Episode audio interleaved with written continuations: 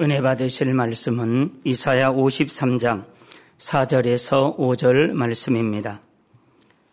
그는 실로 우리의 질고를 지고 우리의 슬픔을 당하였거늘 우리는 생각하기를 그는 징벌을 받아서 하나님에게 맞으며 고난을 당한다 하였노라.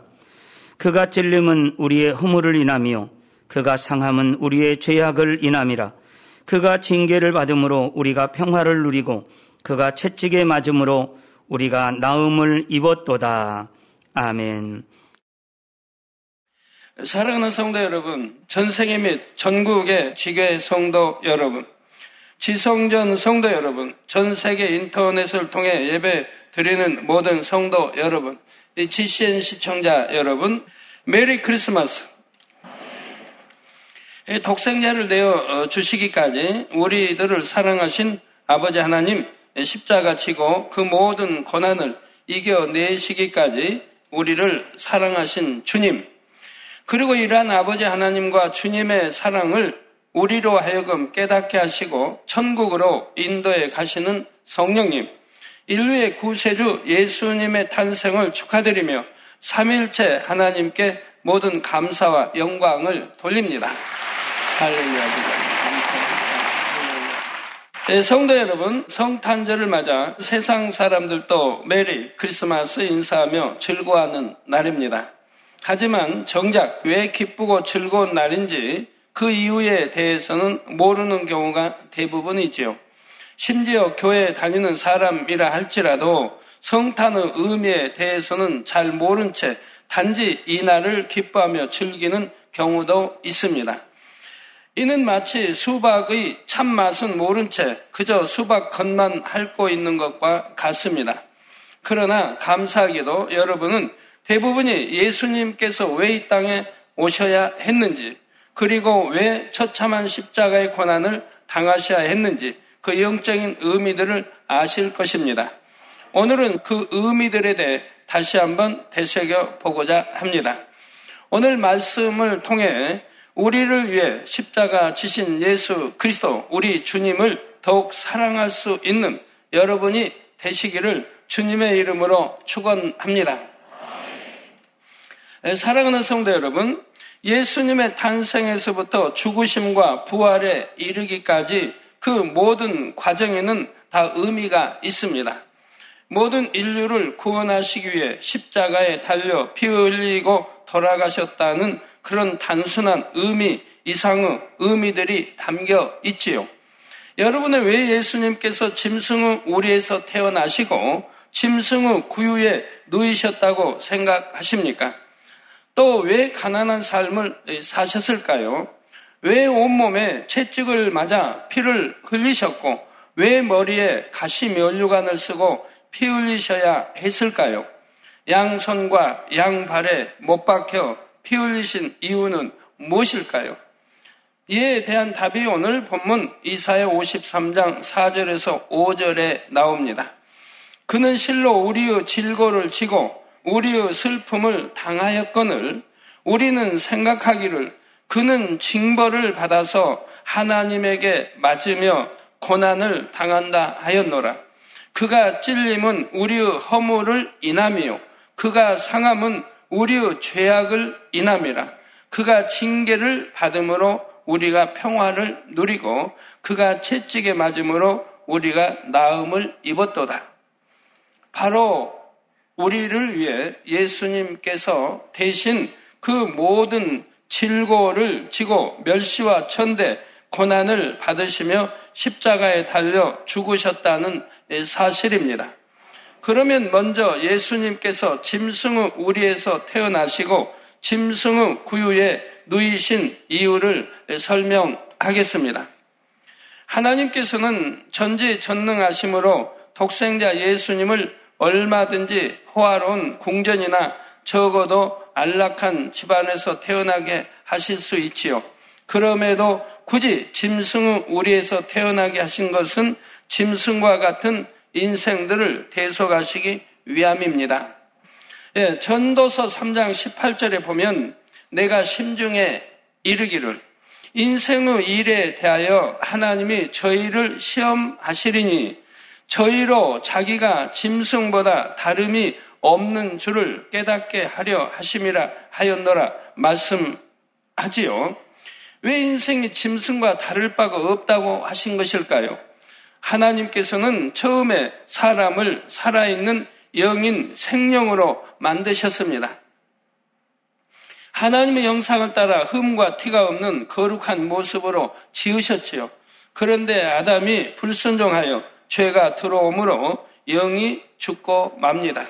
더 이상 하나님과 교통할 수도 없게 되었지요. 대신 원수마귀 사단의 주관을 받게 되면서 세월이 가면 갈수록 점점 더 악에 물들게 되었습니다. 하나님의 형상을 잃고 사람의 본분을 잃은 채 짐승과 다를 바 없는 모습이 되어가고 말았지요. 오늘날 세상을 보면 짐승과 다를 바 없는 악한 모습들이 얼마나 많습니까? 부모와 자식 간에도 서로를 사랑하지 못하며 심지어는 서로 죽이는 끔찍한 일도 가끔 생깁니다. 사람의 양심을 가지고는 도저히 행할 수 없는 일들을 행하고 있죠. 전도서의 말씀처럼 짐승과 다름없거나 오히려 짐승보다 못한 사람들이 많은 것입니다. 그런데 이처럼 짐승과 다름없는 인생들은 구원받아 천국에 갈 수가 없습니다. 예수님께서는 바로 이러한 인생들을 대속해 주시려고 짐승의 우리에서 태어나셨다는 사실입니다. 또한 짐승의 우리에서 태어나신 예수님은 짐승의 먹이를 담는 구유에 누이셨습니다. 누가복음 2장 7절에 마다들을 나 강보로 싸서 구유에 누였으니 이는 사관에 있을 곳이 없음이러라 했지요. 구유는 짐승의 먹이를 담는 곳입니다. 예수님께서 이처럼 구유에 누였다는 것은 짐승과 다름없는 사람들의 양식이 되어 주셨다는 의미입니다. 바로 영생을 얻게 하는 양식이 되어 주셨지요. 그러면 예수님께서 어떻게 영생을 얻게 하는 양식이 되어 주신 것일까요? 요한복음 1장 1절에 말씀은 곧 하나님이시니라 했고 요한복음 1장 14절에 예수님은 말씀이 육신이 되어 1장 1절에는 말씀은 곧 하나님이시니라. 그리고 말씀이 하나님과 말씀이 앞선다 이 말입니다. 말씀이 할맹이라 이 말이에요.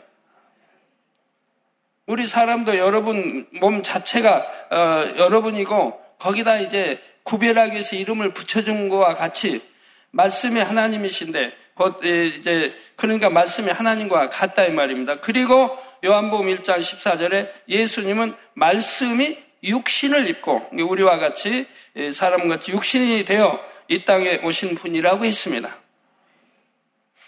그리고 요한복음 6장 51절에 예수님은 자신을 가리켜 나는 하늘로서 내려온 산떡이니 하늘로서 내려온 산떡이니 사람이 이 떡을 먹으면 영생하리라.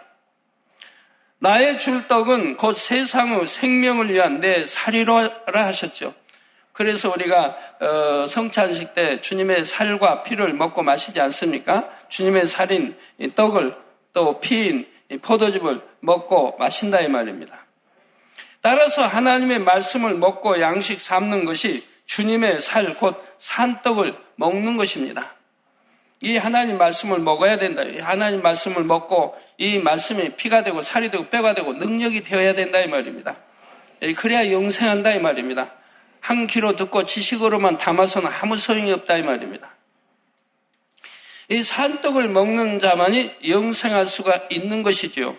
이처럼 예수님께서는 짐승과 다를 바 없이 살아가는 우리 인생들에게 영생의 양식이 되어 주시고자 이 땅에 태어나 구유에 누이셨다는 사실입니다.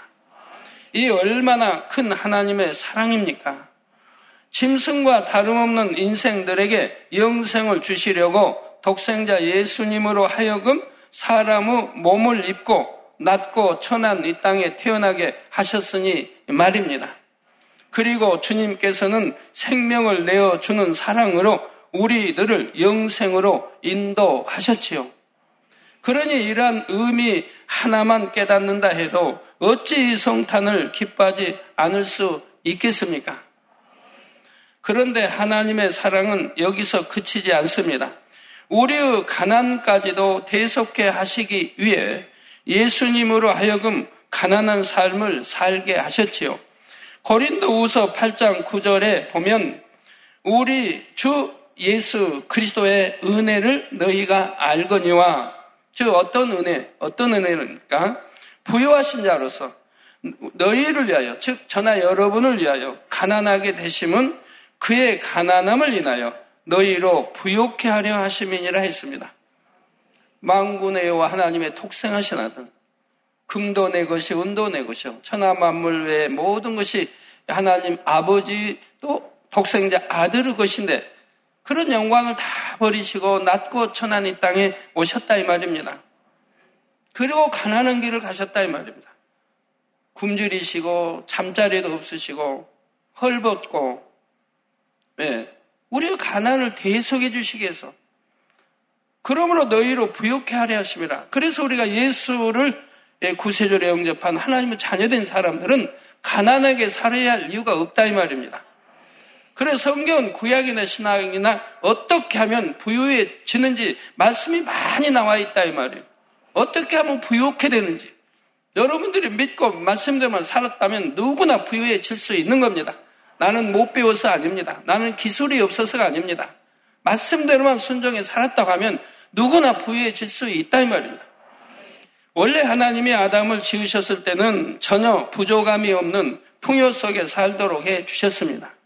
그러나 아담이 하나님의 말씀에 불순종하여 죄가 들어온 후로는 달라졌지요. 가난과 배고픔의 고통도 겪게 되었습니다. 물론 가난한 것 자체가 죄악은 아니기 때문에 이를 대속하기 위해 예수님께서 피를 흘리실 필요는 없으셨지요. 그러나 가난도 아담의 범죄로 인해 임한 저주 가운데 하나이기 때문에 예수님께서 대신 가난한 삶을 사심으로 이러한 가난까지도 대속해 주신 것입니다. 천하 만물의 주인이신 예수님께서 모든 부유함을 버리고 우리가 겪어야 할 가난을 대신하신 것이지요. 그러므로 예수님으로 인해 가난을 대속받은 우리는 부유한 삶을 살아야 합니다. 하나님의 말씀에 따라 정도대로 행한다면 당연히 하나님의 축복 가운데 부유해지고 하나님께 영광을 돌릴 수가 있는 것입니다. 사랑하는 성도 여러분, 이제 우리 예수님께서 채찍에 맞으신 이유를 살펴보겠습니다. 예수님은 벌거벗기 우신 채 로마 군병들이 때리는 채찍에 맞으셨지요. 채찍 끝에는 납덩이가 달려 있어서 때릴 때마다 몸을 휘감으며 살점을 파냅니다. 예수님께서 이런 고통을 받으시며 피를 흘려주신 이유는 과연 무엇일까요? 오늘 본문 5절에 보면 그가 채찍에 맞음으로 우리가 나음을 입었도다 말씀합니다. 나을 것이다가 아니라 이미 나았다고 말씀하시죠. 예, 우리 나음을 우리 모든 걸 예, 채찍에 맞으심으로 우리가 나음을 입었다 한 대로 나음을 입어야 할 것이고 그리고 그런 삶을 살아야 할 것이라 이 말입니다. 근데 그리 살지 못하는 것은 우리 믿음이 있다면 사는데 믿지 않기 때문에 그렇습니다. 그 믿지 않는다면 뭡니까? 왜 나는 분명히 믿는데 예수가 우리 구세주이시고 창조자 하나님이 계시고 성경이 하나님 말씀이고 천국 지옥이 있고 우리를 데리러 다시 오실 것이고 다 믿는데 왜 나는 아픕니까? 즉 분명히 말씀했잖아요. 하나님을 사랑한 자, 믿는다면 사랑하고 사랑하는 자를 계명을 지킨다. 원수까지라도 사랑한다. 말씀의 씨가 내 안에 있어 그 말씀대로 살게 된다. 이 말씀대로 살지 않는 사람은 아무리 믿는다고 해도 하나님이 인정하지 않으신다 이 말입니다. 내가 하나님과 사귐이 있다. 요한일서에 나온 대로 나 하나님과 사귐이 있다. 저 하나님 믿는다. 하나님 사랑한다 해도 진리 말씀 안에 살지 못하면 거짓말하는 자라고 성경이 말씀하고 있지 않습니까? 그 거짓말하고 있는 거. 정말 믿는다면 말씀대로 사는 겁니다. 왜요? 천국 있고 지옥 있고 심판 있는 걸 알기 때문에 믿는다면 말씀대로 살아 천국 가는 것이라 이 말입니다. 누가 칠령 환란에 떨어지고 지옥 가려고 하겠습니까? 믿는다면 믿지 않기 때문에 사소한 유혹에 넘어가는 것이고 사소한 참 그런 미혹하는데 그냥 넘어가는 거죠. 그런 게 뭐 뭐라고 해 아래 수고한 모든 것이 헛되고 헛되다 했는데 헛된 걸 취해서 나갈 이유가 있겠습니까? 도저히 저는 이해가 되지 않아요.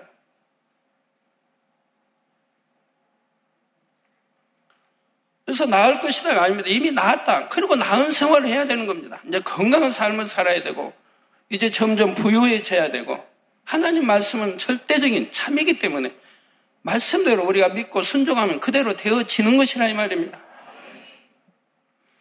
베드로전서 2장 24절 후반절에도 저가 채찍에 맞음으로 너희는 나음을 얻었나니 말씀하셨습니다. 우리 주님의 채찍에 맞으심으로 채찍에 맞아 피 흘려 주셨죠. 그러므로 우리는 나음을 입었다. 온전히 믿는다면 낫는 것이라 이 말입니다. 그리고 아픈 생활을 하지 않는 것이라 이 말입니다. 그런데 질병이나 연약함을 치료받기 위해서는 반드시 먼저 죄의 문제를 해결해야 합니다. 질병이나 연약함의 원인이 죄에 있기 때문이지요. 마태복음 9장에 보면 한 중풍병자가 침상에 누운 채로 예수님 앞에 나옵니다. 이때 예수님께서는 그를 치료해 주시면서 먼저 죄의 문제를 해결해 주시지요. 내 죄사함을 받았느니라 말씀하십니다. 죄사함을 먼저 주시더라 이 말입니다. 그랬을 때 그의 질병이 치료되었지요. 그래서 여러분들 늘 은사 집회를 하든가 뭐 할 때 제가 말씀드리지 않습니까? 하나님과 죄의담을 먼저 걸어라. 하나님과 죄의담을 먼저 걸어라. 하나님과 막힌 죄의담을 헐고 통에 잡아가고 죄에서 돌이키고 그러고 나서 기도를 받으면 그건 백발백중 낫는 겁니다. 그래서 여러분 부모님 시골에 계신 부모님을 전도해 오신다 해도 분명히 과거에 지은 죄의담을 헐게 하시고 그리고 와서 기도받으면 백발백중 낫습니다. 또한 요한복음 5장에 보면 예수님께서 38년 된 병자를 고쳐주신 후 그에게 14절 후반절에 보라 내가 나았으니 더 심한 것이 생기지 않게 다시는 죄를 범치 말라 말씀합니다. 이제 나았다. 주님이 치료해 주셨습니다. 더 심한 것이 생기지 않게 다시는 죄를 범치 말라. 다시 죄를 채우면 다시 재발하고 더 심한 것이 생긴다 이 말입니다. 귀신을 내쫓을 때도 귀신을 만약에 하나를 내쫓았는데 다음에 내쫓아 다시 들어올 때는 청소대 말씀이 없어요. 그 다시 들어올 때는 더, 더 데리고 들어오지 않습니까? 혼자 힘으로 약해서 내쫓겠다. 더 데리고 와서 내쫓기지 않으면 더 데리고 들어온다라고 성경이 나오지 않습니까? 이제는 하나님의 은혜로 예, 이렇게 치료받았으면 하나님을 알게 되었습니다. 그런데 또다시 죄를 범하니 더 심한 것이 생길 수밖에 없는 것이라 이 말입니다. 비록 지금은 질병을 치료받았다고 해도 또다시 죄를 지으면 더 심한 질병이 생길 수 있음을 경고해 주신 말씀입니다. 바로 이러한 말씀들을 통해 질병의 원인이 죄에 있음을 알 수가 있지요. 따라서 질병의 문제를 해결하려면 반드시 먼저 죄의 문제를 해결해야 합니다. 그런데 이브리서 9장 22절에 율법을 쫓아 거의 모든 물건이 피로써 정결케 되나니 피 흘림이 없은즉 사함이 없느니라 하셨습니다. 죄 사함을 받기 위해서는 꼭 피 흘림이 있어야 한다는 말입니다. 그래서 바로 예수님께서는 그처럼 채찍에 맞아 피를 흘려 주심으로 질병의 원인이 되는 우리의 죄를 대속해 주셨다는 사실입니다. 이러한 사실을 믿을 때 주님의 보혈로 죄 사함을 받아 어떠한 질병이라도 치료받을 수 있지요. 물론 이때 입술로만 믿습니다 하는 것이 아닙니다. 정말 주님께서 나를 위해 채찍에 맞아 피를 흘려 주셨다는 사실을 믿는다면 자신의 죄를 회개하고 돌이켜야지요. 그럴 때 비로소 예수님께서 대신 채찍에 맞아 흘려 주신 피로 인해 죄사함 받고 질병을 치료받는 것입니다. 다음으로 예수님께서 머리에 가시관을 쓰신 이유에 대해 살펴보겠습니다. 예수님께서 쓰신 가시관의 가시는 아주 길고 단단합니다. 이러한 가시관을 머리보다 작게 만들어서 머리에 억지로 눌러 씌우는 것입니다. 그러면 그 길고 단단한 가시들이 파고들면서 살이 찢어지고 가시가 박히는 큰 고통을 받지요. 예수님께서 이러한 고통을 당하며 피를 흘리신 것은 바로 생각으로 짓는 죄를 대속해 주시기 위함입니다. 사람들이 머리의 생각으로 얼마나 많은 죄들을 짓고 있습니까? 시기, 질투, 미움, 판단, 정죄, 간음 등 생각 속에서 온갖 죄들을 짓고 삽니다. 어떻게 생각 속에서까지 죄를 짓지 않을 수 있습니까? 이런 의문을 가지는 분이 계십니까? 그러나 성령 받은 하나님의 자녀들은 생각 속의 죄까지도 버려야 하고 또 그렇게 할 수가 있습니다. 성도 여러분, 구약 시대에는 단지 행함으로만 죄를 나타내지 않으면 죄가 되지 않았습니다. 설령 머리로는 온갖 나쁜 생각을 다 하더라도 그것을 행함으로만 옮기지 않으면 괜찮았지요. 그러나 하나님의 자녀들의 마음 안에 성령께서 내주하시게 된 이후로는 생각으로 품는 것도 죄가 됩니다. 마태복음 5장 28절에 예수님께서도 여자를 보고 음욕을 품는 자마다 마음에 이미 가늠하였느니라 말씀하셨지요. 즉 행함으로 나타내지 않았어도 여자를 보고 음욕만 품어도 음욕만 품어도 바로 마음에 이미 가늠했다고 말씀합니다. 가늠죄를 지은 것이라 이 말입니다.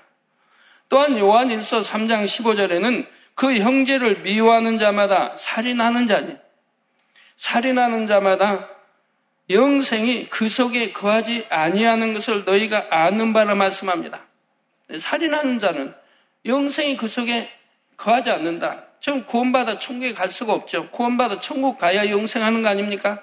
영원히 사는 생명이죠. 그 형제를 미워하는 자마다 살인하는 자라. 예, 살인하는 자마다 영생이 그 속에 거하지 아니하는 것을 너희가 안다. 여러분 아십니까? 그, 여러분 아십니까? 아신다면 아무도 미워하지 말아야죠.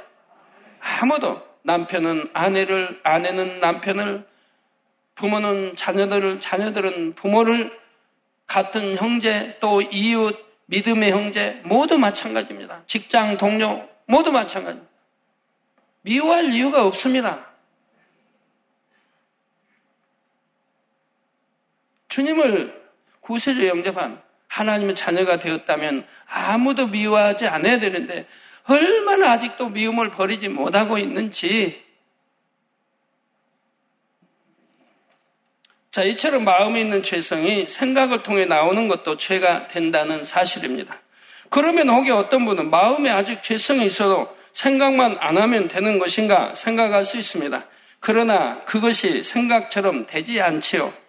마음 안에 죄성이 남아있는 이상은 그것이 육신의 생각으로 나오게 됩니다. 그러므로 마음에서 악은 모양이라도 버려야 육신의 생각을 온전히 벗을 수가 있습니다. 이게 마음의 악을 버려야 되는 거예요. 하나님 말씀을 들으면 명심해서 마음에 새기고 그리고 그 말씀대로 내가 살기에 열심히 죄를 피울까 싸워 버려 나가야 된다 이 말입니다. 히브리서에 있는 대로. 아니면 안 되면 금식을 해서라도 아니면 철화를 해서라도 작정 기도를 해서라도 빼내 없어질 때까지 해야 된다 이 말입니다. 그래야 마음의 악이 없어지면 생각 속에 나오지 않는 육신의 생각, 생각 속에 나오지 않는 내 마음의 악이 없어져 버리면 생각 속에 생각을 통해 동원되지 않는다 이 말입니다. 마음의 악이 있으므로 생각을 통해 나오게 되는 것이라 이 말입니다. 이 마음의 악을 버려야 된다. 누구를 보면 미운 생각이 나오고 판단이 나오고 정죄가 나오고 내 마음의 악을 빼내지 않는 이상은 그렇게 될 수밖에 없다 이 말입니다. 말씀 늘 가리킨 대로 명심하고 내가 어찌하든 버리기 위해서 마음의 악을 빼내버리면 육신의 생각이 사라지고 비진리의 육신의 육신의 생각은 전부 비진리를 말합니다. 악에 속한 비진리. 이건 원수만기 사단은 사주를 받게 돼 있는 거예요. 이걸 없애버려야 되는 거예요. 이걸 없애려면 내 마음의 악을 없애버려야 되는 거예요. 그래야 없어지는 것이라 이 말입니다. 그래야 하나님과 제 의담이 헐어지는 것이고요. 예, 그러니 악은 모양이라도 버리기까지는 이런 저런 육신의 생각 가운데 죄를 지을 수가 있는 것입니다. 예수님께서는 바로 이러한 죄까지도 다 사해 주시려고 대신 머리에 가시관을 쓰고 피 흘려 주신 것입니다. 예, 이 생각 속에 짓는 죄까지 다 사해 주시려고. 그러므로 육신의 생각이 동원될 때마다 나 대신 머리에 가시관을 쓰셨던 예수님의 사랑을 떠올려 보시기 바랍니다. 아니면 우리 주님의 그 십자가 이 사건 오늘날 영화로 해서 나와서 대부분 보셨을 깨고 보신 분들은 마음에 기억되어 있지 않겠습니까? 생각 속에 기억되어 있을 것이고요. 그걸 떠올려 보세요. 나를 위해 내 죄를 대속해 주시게 내 생각을 대속해 주시게 머리에 가시관 쓰시고 또 내 죄를 대속해 주시게 이게 채찍에 맞으시고 그리고 손과 발에 또 옆구리에 창이 찌으시고 피 흘려주시고 이 고통을 받으셨다. 망군의 하나님의 독생한 아들이 이런 걸 생각한다고 하면 어떻게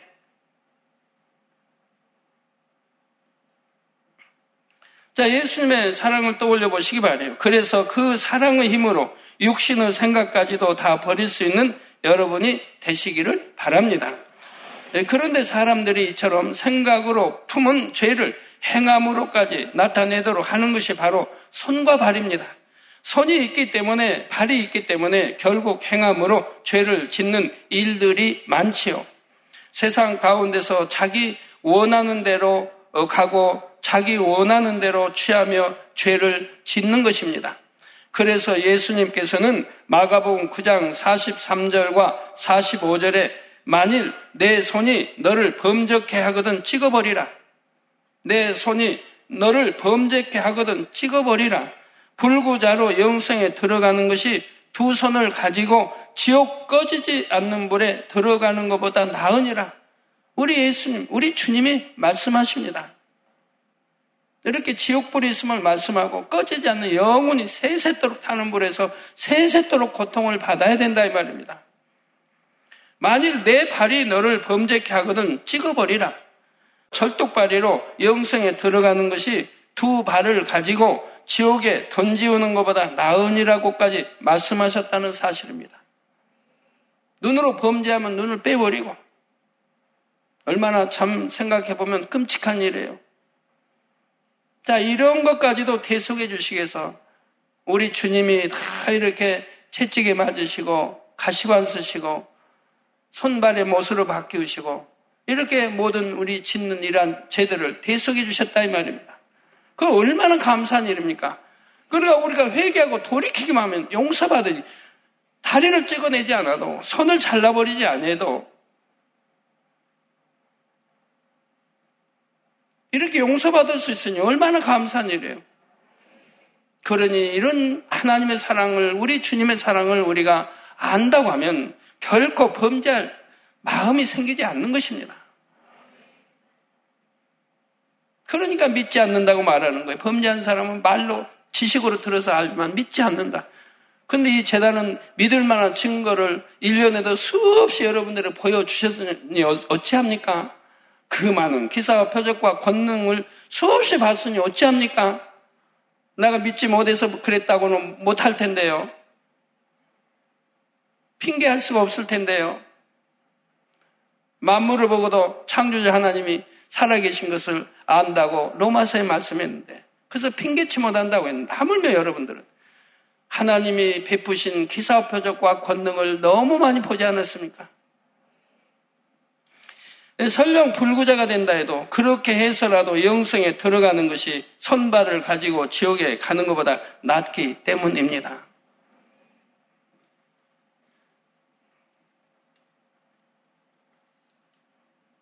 그렇다면 이제 손과 발로 죄를 지은 사람들은 이 말씀처럼 손과 발을 정말 잘라야 할까요? 그렇지 않아도 됩니다. 예수님께서는 바로 이처럼 손과 발로 짓는 죄들을 대속해 주시기 위해 대신 양손과 양발에 못 박혀 주신 것입니다. 따라서 설령 손과 발로 죄를 지었다 해도 이러한 사실을 믿고 보혈의 공로를 의지하여 자신의 죄를 회개하고 돌이키면 손과 발을 자르지 않아도 되는 것입니다. 용서를 받을 수 있으니까요. 동이 서와 먼 것 같이 기억지도 않으신다고 말씀했으니까 심판날에 죄에 대해 심판을 받지 않는 거예요. 회개하고 돌이킨 것들은 말입니다. 이처럼 예수님께서 채찍에 맞고 머리에 가시관을 쓰며 양손과 발에 못 박혀 피를 흘려주신 것은 인류의 모든 죄를 대속해 주시기 위함입니다. 이러한 사실을 정녕 믿는다면 어찌 해야겠습니까? 주님을 다시 십자가에 못 박아 피 흘리시게 하는 일은 없어야 합니다. 다시 이런 일을 행하고 행하면은 주님을 다시 십자가에 못 박는 행위라고 히브리스에도 나와 있지 않습니까? 다시 못 박는 행위라 이 말입니다. 주님을 다시 십자가에 못 박는 행위라 이 말입니다. 예수님께서 피 흘려 대속해 주신 죄를 다시 짓는 일은 없어야 하지요. 그것이 정말 믿음 있는 사람의 모습입니다. 입술로만 믿습니다 하는 것이 아니라 정령 마음으로 믿어 주님과 연합하여 하나를 이루어야 하지요. 이렇게 연합하여 하나를 이룬 사람만이 의롭다 하심을 받아 구원에 이르는 것입니다.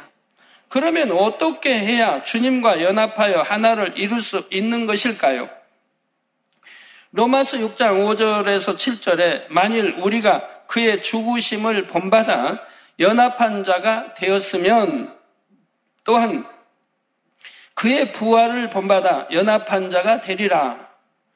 우리가 알거니와 우리 옛사람이 예수와 함께 십자가에 못 박힌 것은 죄의 몸이 멸하여 다시는 우리가 죄에게 종로로 하지 아니하리 하매니 다시는 죄를 짓지 아니해야 한다 이 말입니다. 죄에게 종로로 하지 아니하리 하매니 이는 죽은 자가 죄에서 벗어나 의롭다 하심을 얻었음이니라 말씀합니다. 죽은 자가 예수를 영접치 않았다고 하면 우리는 죄인으로서 죽어 사망의 지옥에 갈 수밖에 없습니다. 그러나 예수의 공로로, 예수의 십자가의 사랑으로 우리가 믿음으로 구원받아 주님과 연합해 하나가 됐다 이 말입니다. 그런다면 이걸 믿는다면 다시는 죄를 범치 말라고 말씀하는 겁니다. 죄를 짓지 말라.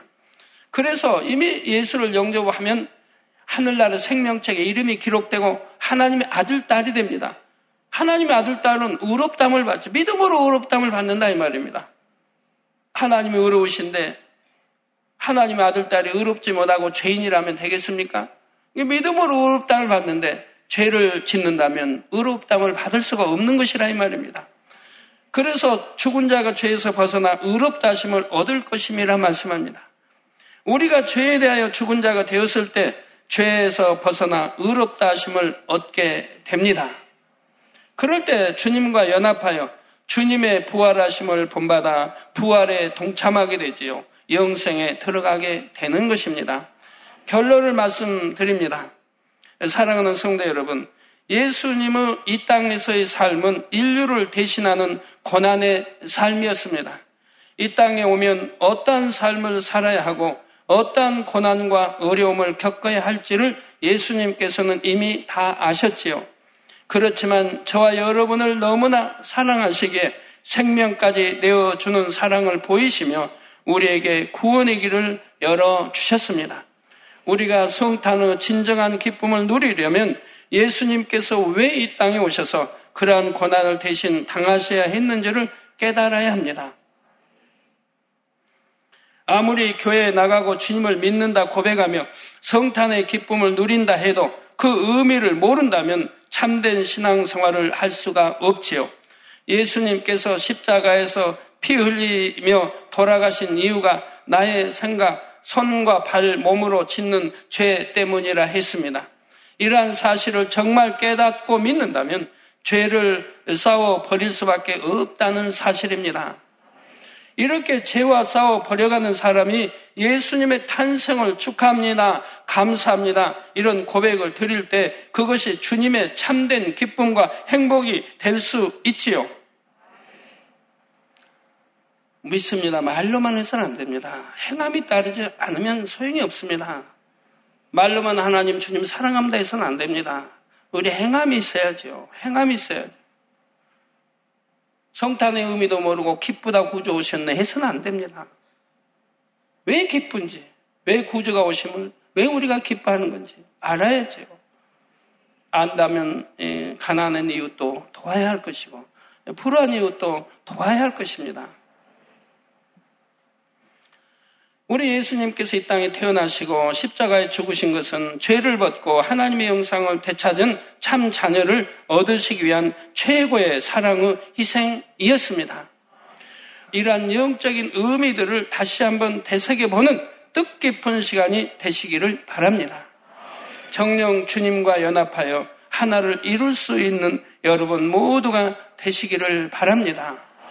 그래서 여러분의 마음에 성탄의 기쁨이 꼭 오늘 하루만이 아니라 매일매일 샘솟듯 넘치기를 주님의 이름으로 축원합니다. 메리 크리스마스. 들으신 말씀 생각하시면서 기도하시겠습니다. 아버지 하나님 감사합니다. 오늘은 성탄 전야를 맞이하여서 우리 사랑하는 당회장님을 통해서 예수 그리스도라는 귀한 말씀 아버지 전해주심에 감사를 드립니다.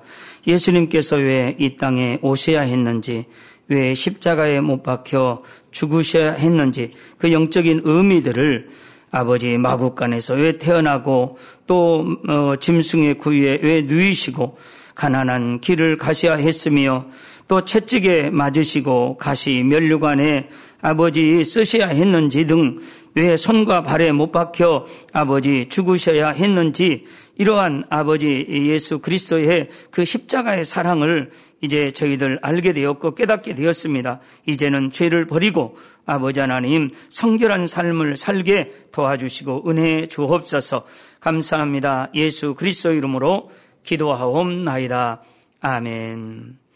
영상을 통하여 당회장님의 환자를 위한 기도를 받으시겠습니다. 기도 받으실 때 아픈 분들은 아픈 곳이나 연약한 곳 위에 손을 얹고 기도 받으시고 아프지 않는 분들은 가슴에 손을 얹고 마음의 소원을 위해 믿음으로 기도 받으시기 바랍니다. 할렐루야 전능하신 사랑의 아버지 하나님 이 시간 기도 받는 모든 성도님들 위해 안수하여 주옵소서 GCN과 인터넷과 화상을 통해 기도 받는 지 교회와 지 성전 그리고 전 세계 하나님의 자녀들 위에도 시공간을 초월하여 역사하여 주시기를 원합니다. 믿어지는 믿음을 주시고 부정적인 생각과 의심의 세력을 물리쳐 주옵시며 모든 시험 환란도 물리쳐 주옵소서. 머리부터 발끝까지 오장 육부 뼈 마디마디 온몸의 신경 조직 세포 등 아픈 곳마다 성령의 불로 태우시고 근본의 빛으로 역사하여 주옵소서. 예수 그리스도의 이름으로 명하노니 원수마귀 사단 모든 질병 균 연약함아 물러가라 빛이 여임하라 모든 불치 난치병도 성령의 불로 태워 깨끗하게 역사하여 주옵소서. 말라리아를 비롯한 모든 풍토병도 물리쳐 주옵소서.